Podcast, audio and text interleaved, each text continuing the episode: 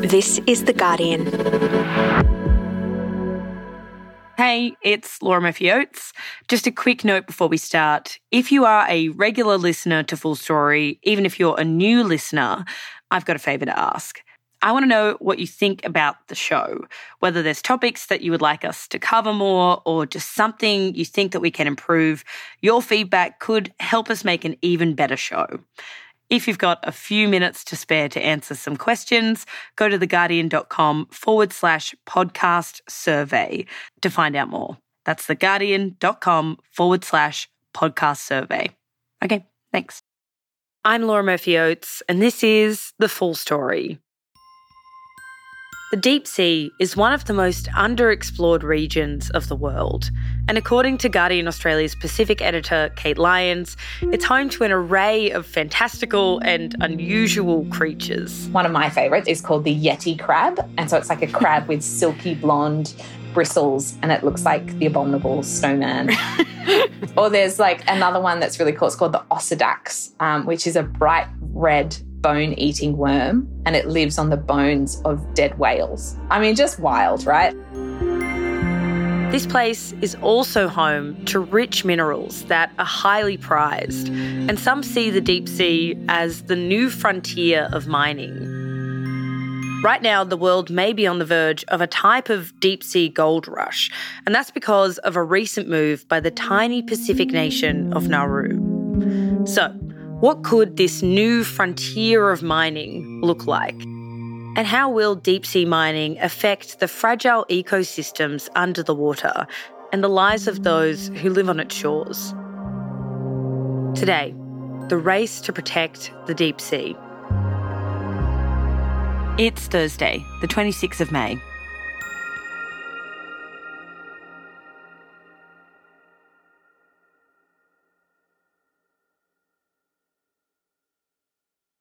Okay, so let's get going. Um, Galo, can you introduce yourself and tell me a little bit about your reporting as well? Hi, my name is Kalolaine Fainu. I'm based in Papua New Guinea and uh, I do a bit of freelance reporting for the, the Guardian on things from COVID and the health system, on the rising of sea levels. And tell me about Kono and your trip there. I went to Kono last year um, as part of a reporting assignment for the Guardian. Mm. Kono Village is quite a long drive from Kavieng, which is the main port where you fly into. It takes about four hours to get there. Uh, once you turn off the main highway, you're on a pretty small and bumpy road um, going across small rivers. Mm. Um, but once you arrive into uh, Village, it has uh, you know your typical beautiful palm trees and um, little little homes made with bush materials and uh, yeah, it's just it's a small, quiet, pretty little place to sit on the back of beautiful open sea. Hmm. So Galo, you were there for a shark calling festival. What is shark calling? So, yes, shark calling is an ancient practice um, that is very specific to the west coast of New Ireland. And so they have their canoes, they have a big club which uh, is used to um, hit the animal once it's caught. Okay, my name is uh, Godfrey Jordan Abage, and I come from Kono Village. Godfrey Abage is from um, Kono Village, uh, where he grew up, and we had a little bit of a discussion about shark calling. First time you're out there catching shark, you will forget about finding yourself in trouble. Was every time you'll be looking out to the sea, you have to, you have to find yourself somewhere there. They include a lot of singing in, in this ritual, um, chanting and singing. They have some secret chants which they do out on the ocean, but they also have some songs that involves the community and women will stand on the beach and sing and it'll become like this connection between the shark caller and the community. What happens is when they're chanting, when they're praying, some of our ancestors, their names are being included in the prayers praying for them to prepare the shark, prepare the ocean. You can see women crying. You can feel this vibration. Once they finished um, the rituals on shore, the, the shark callers get into their canoes and they disappear over the horizon, literally, these little black dots. And while they're out there, I'm told they they do more chanting and singing, and they use the larung or the coconut shell tool. Um, they shake it above the water, or just yeah, just on the, the surface of the water, and it creates a sound, vibrations. That's one of the things that helps attract the shark to get come closer to the canoe. The shark is, is a clever animal. The shark knows you, and he won't give himself to you. And then very quickly they grab the shark, give it a quick bang over the head, and pull it into the canoe. They also actually have a conch shell which they blow. And everybody um, comes down to the beach and, and you know to prepare to, to welcome them in um, with song. And uh, yeah, the shark caller will get out with the shark. And that's all they take. They take one shark, and from that point is when the shark is um, shared amongst the community. Mm.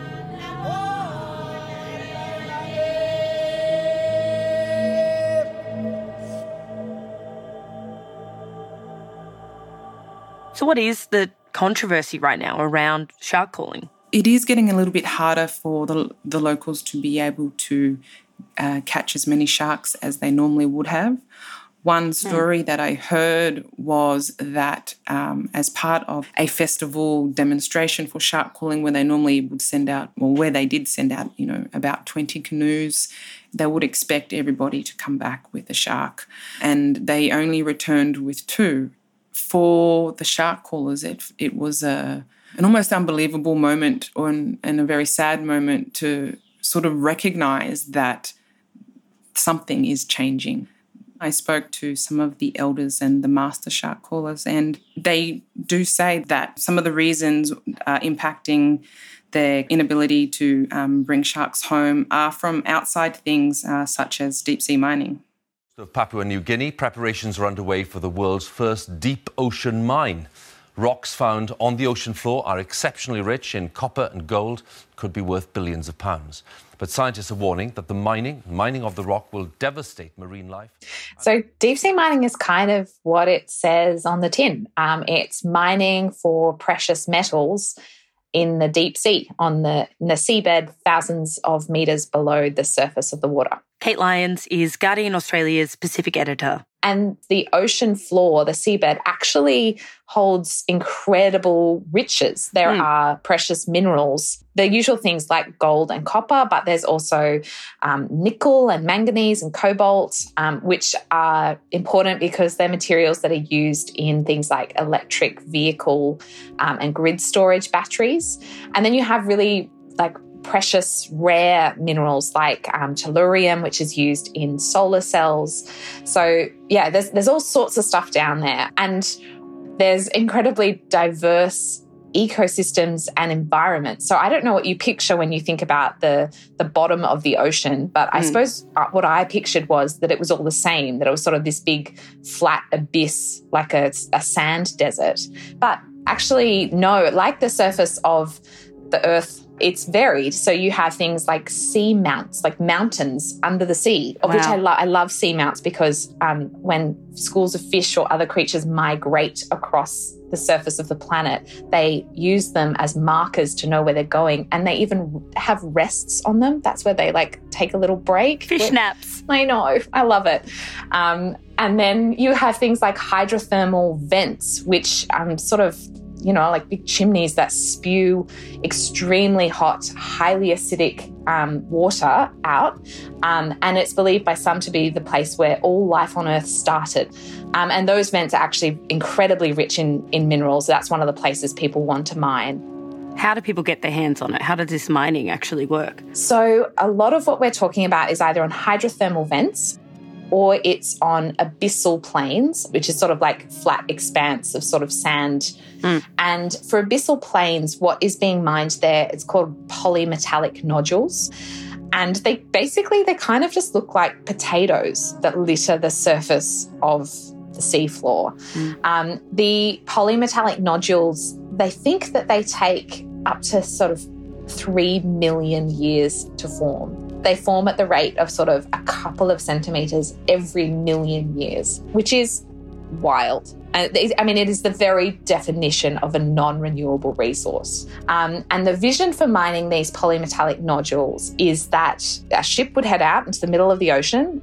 They would drop um, from the ship these enormous machines. We're talking like bulldozer size kind of things to the seafloor. And that's 3,000, 4,000 meters below pitch black, you know, can't see anything. And it gets there and mm. it sends out little um, sort of rover vacuums that suck up these nodules. And then they have to send the nodules 4,000 meters back to the surface in these, what they're called risers. So basically, vacuum tubes that go from the machines on the seafloor up to the surface. Um, and then they go on the ship. like it's it's full on. It's a new frontier of the way you know mining could happen. Right. So it's this new frontier that we haven't quite figured out yet. What has happened so far, specifically in Papua New Guinea? Papua New Guinea is really interesting because it's a place where mining was going to happen. Um, and there's a sort of division in the ocean that's helpful to understand, which is that the waters around a country are owned by that country. So they're mm. territorial waters, and mining can happen there already. It's up to the discretion of the country if they want deep sea mining to happen within their own territorial waters. Mm-hmm. And so that's what happened in PNG. The Papua New Guinea government partnered with a company called Nautilus for a deep sea mining project called Solwara One. And one of the investors in Nautilus was a businessman called Gerard Barron, who has gone on to be a really massive player in the deep mm. sea mining industry.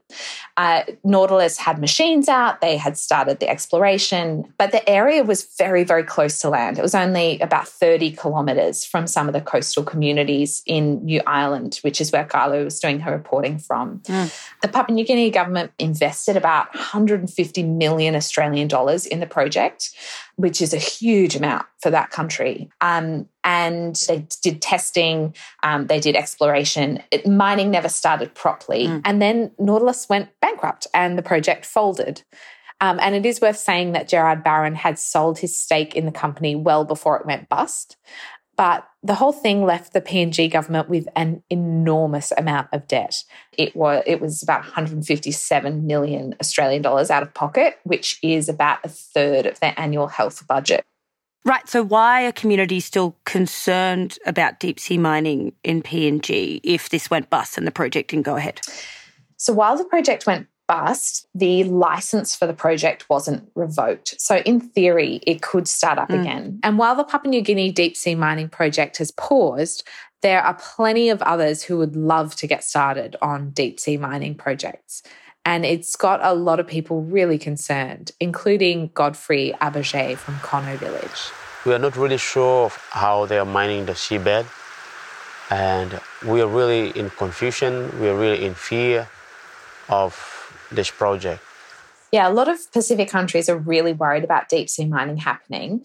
And that's particularly because Pacific countries are ocean countries. You know, they often talk about themselves as the blue continent and seeing themselves united by ocean, that ocean is so important to culture and to livelihood as well. So the idea of disrupting the Pacific Ocean with a huge mining operation mm is very frightening for them. Um, and countries like Fiji and Vanuatu have called for a moratorium on deep sea mining until more is known about the potential mm. impacts.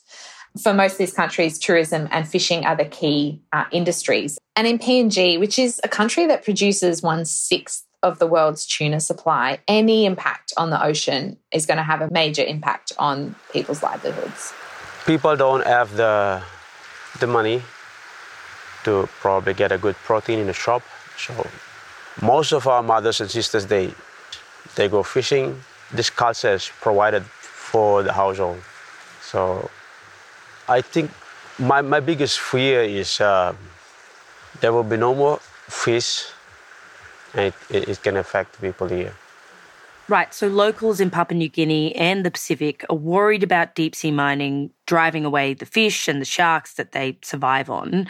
Does that line up with the science, though? Do we know what impacts this mining can have on the environment around it? So, companies that want to do mining have been doing environmental studies, and there are environmental groups and legal groups that have been doing studies um, about the impact mining could have. Mm-hmm. And they argue there are potentially enormous ramifications for ecosystems in in the ocean at all levels, but particularly at the deep sea. Mm. So we're talking about things like um, noise pollution is a really big one. These are huge machines rolling along the surface of the seafloor, and because it's so dark down there, actually the belief is that noise is incredibly important for those creatures to communicate. Um, mm. They do it by sound rather than sight, or to hear food. You know, the bones of the dead whale falling to the seafloor. So if you're going to have huge bulldozers operating 24 seven rolling around the sea seafloor, that's going to have an impact. Yeah, it's like a bulldozer in a bat cave. That's a really nice way of putting it. Exactly. Mm. Um, and then added to this, the machines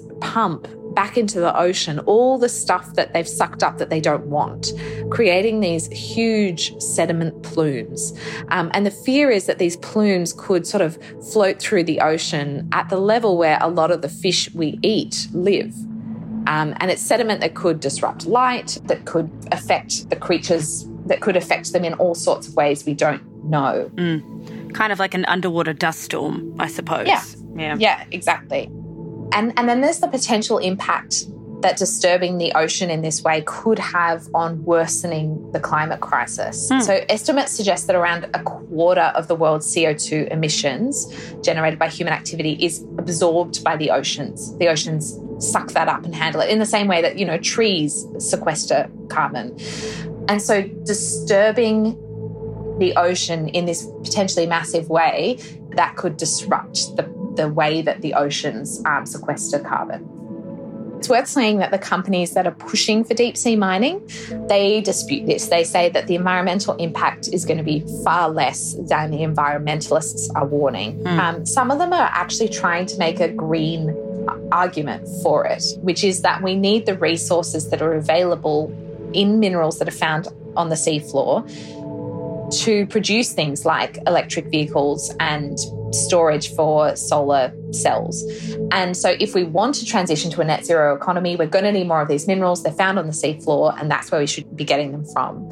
They also argue that terrestrial mining, so mining on land, already has an enormous impact on human communities and on the environment, and that it's better to do the mining on the seafloor than it is to do it on land. And they also say that once they've gathered enough of the resources from the seabed to build a sustainable green industry, they'll stop mining. So it sounds like the pros and cons of this type of mining are contested. Do we just not know enough at the moment, Kate? So we know some, but not a lot, mm. um, which is the main problem. Is we don't know what we don't know. Last year, 350 marine scientists from 44 countries signed a statement calling for a pause on deep sea mining operations until more information about its impact could be uncovered. Mm. Um, and I mean, one of the reasons we know so little about the impact that deep sea mining could have is because we know so little about the deep sea itself. It's believed we know more about space, outer space, than we do about the deep sea. Mm. I mean, to give you a sense of it, only 0.00001% of the deep sea floor has been investigated.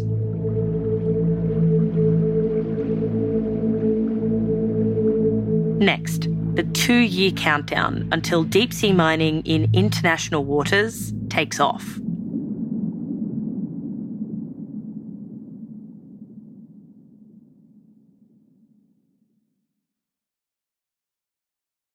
So, Kate, deep sea mining is on pause in Papua New Guinea, but what about the rest of the world? What's the state of deep sea mining there? So, right now, there's just over a year before deep sea mining could essentially kick off worldwide in a really big way. Um, and it all has to do with international waters, which lie beyond the territorial boundaries owned by a particular country. Um, and so international waters, they sort of like belong to everybody and they belong to nobody. And to understand what started the clock ticking, you have to understand a little bit about the attempts there are to regulate these waters.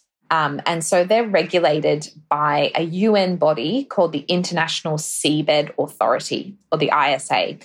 And the ISA's job is to do two things. One is to come up with a framework for and regulate mining activities on the seafloor, and the other is to protect the seabed environment, which some think are maybe contradictory aims, but those are the two goals of the ISA. Mm. So at the moment, there can be no mining in international waters. What can happen is exploration of international waters for the potential of deep sea mining. So that's things like testing your equipment or doing environmental impact studies, but mm. not to do commercial mining. So that doesn't happen at the moment. Mm-hmm. In order to do that mining, countries or companies partnering with countries have to get a license from the ISA and they get sort of designated a little square of ocean that is theirs to do exploration in and then maybe one day to do commercial mining in. And mm. there have been about 30 of these licenses that have been issued already.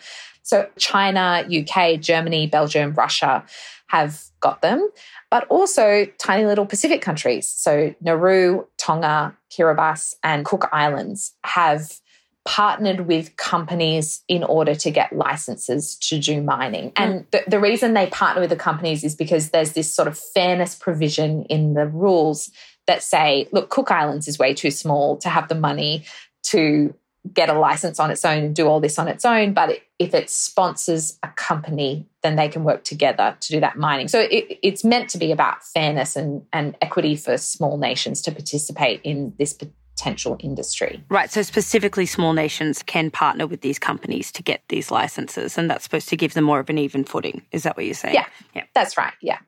Um, and so, at the moment, the ISA is debating regulations to allow deep sea mining to happen. Um, so they're coming up with the rules basically. Where can you mine? How much can you mine? What happens if damage is done dur- during mining and there's transboundary harm? Who pays for that? Who cleans it up? That kind of stuff is all being debated at the moment. Mm. And the ISA, it's kind of in their interests um, to grant these exploration licenses. They get a, a processing fee of half a million dollars for every license that they process. And to date, they have a 100% grant rate for the applications that come their way. And there have been some pretty strong criticisms of the ISA that while their job is to safeguard the seabed, they're more interested in getting mining started. Um, and now the ISA has responded to these claims saying that they follow a rigorous application process. So, Kate, you mentioned that there is currently a countdown for mining in these international waters to kick off. What set this off? So there's a clause within the ISA's um, laws that says that if a country invokes what's called the two year rule, then mining has to begin within two years, sort of regardless of where the ISA is up to in developing its regulations and its framework agreement. Mm. So it's sort of like ready or not, deep sea mining, here it comes. Um, and so Nauru has partnered with the Metals Company, incidentally, whose chairman is Gerard Barron, the Australian businessman who was an investor in Nautilus when it reached the agreement with the Papua New Guinean government. And they've got an exploration license for an area of international waters. Mm. And the Nauru TMC Alliance is just about the most aggressive um, proponents of getting deep sea mining started of, of mm. anyone in the world. Um, and last year, Nauru invoked the two year rule. They sent a letter to the ISA announcing that they wanted mining to begin within two years, which effectively put the ISA on notice and said, you have two years to sort out your rules and regulations, and then mining begins under whatever rules and regulations the ISA has decided on at that point. Um, and it's not just Nauru that can start mining at that point, it's any country with an exploration license.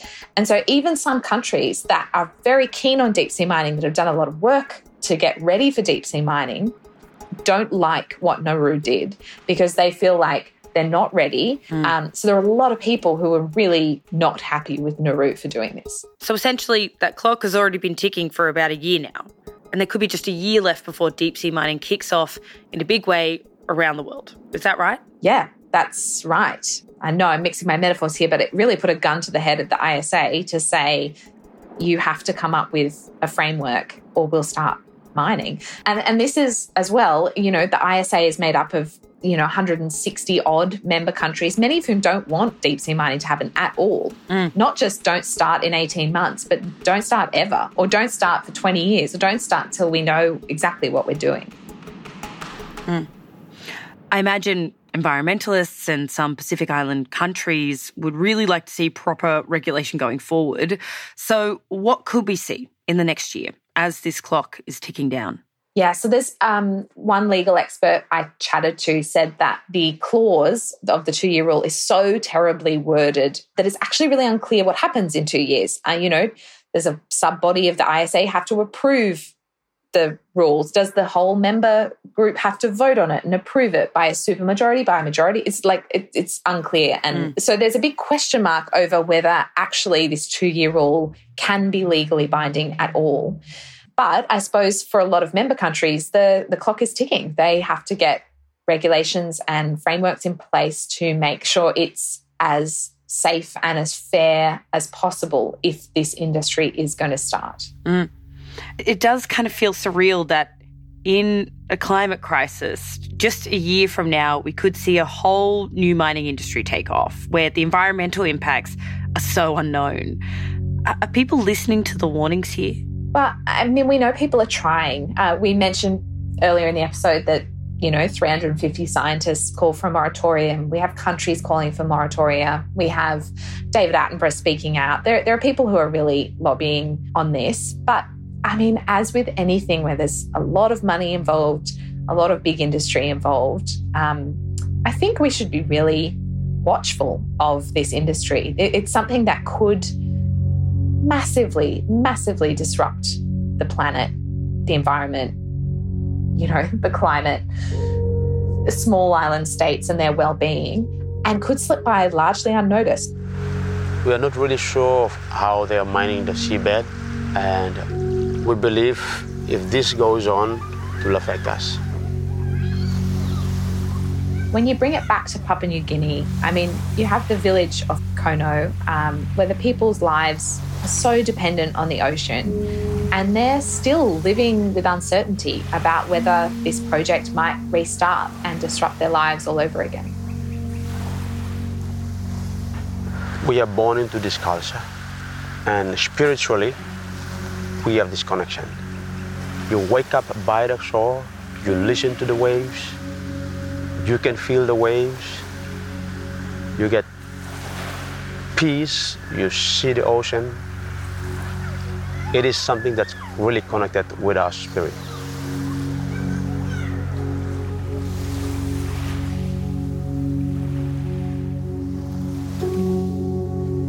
That was Kate Lyons, Pacific editor at Guardian Australia, and reporter Kalolaine Fainu.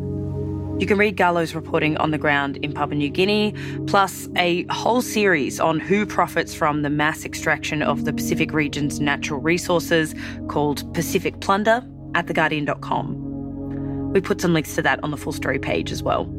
This episode was produced by Kate Lyons and Camilla Hannon, who also did the sound design and mixing. The executive producers of Full Story are Miles Martignoni, Gabrielle Jackson, and me, Laura Murphy Okay, catch you tomorrow.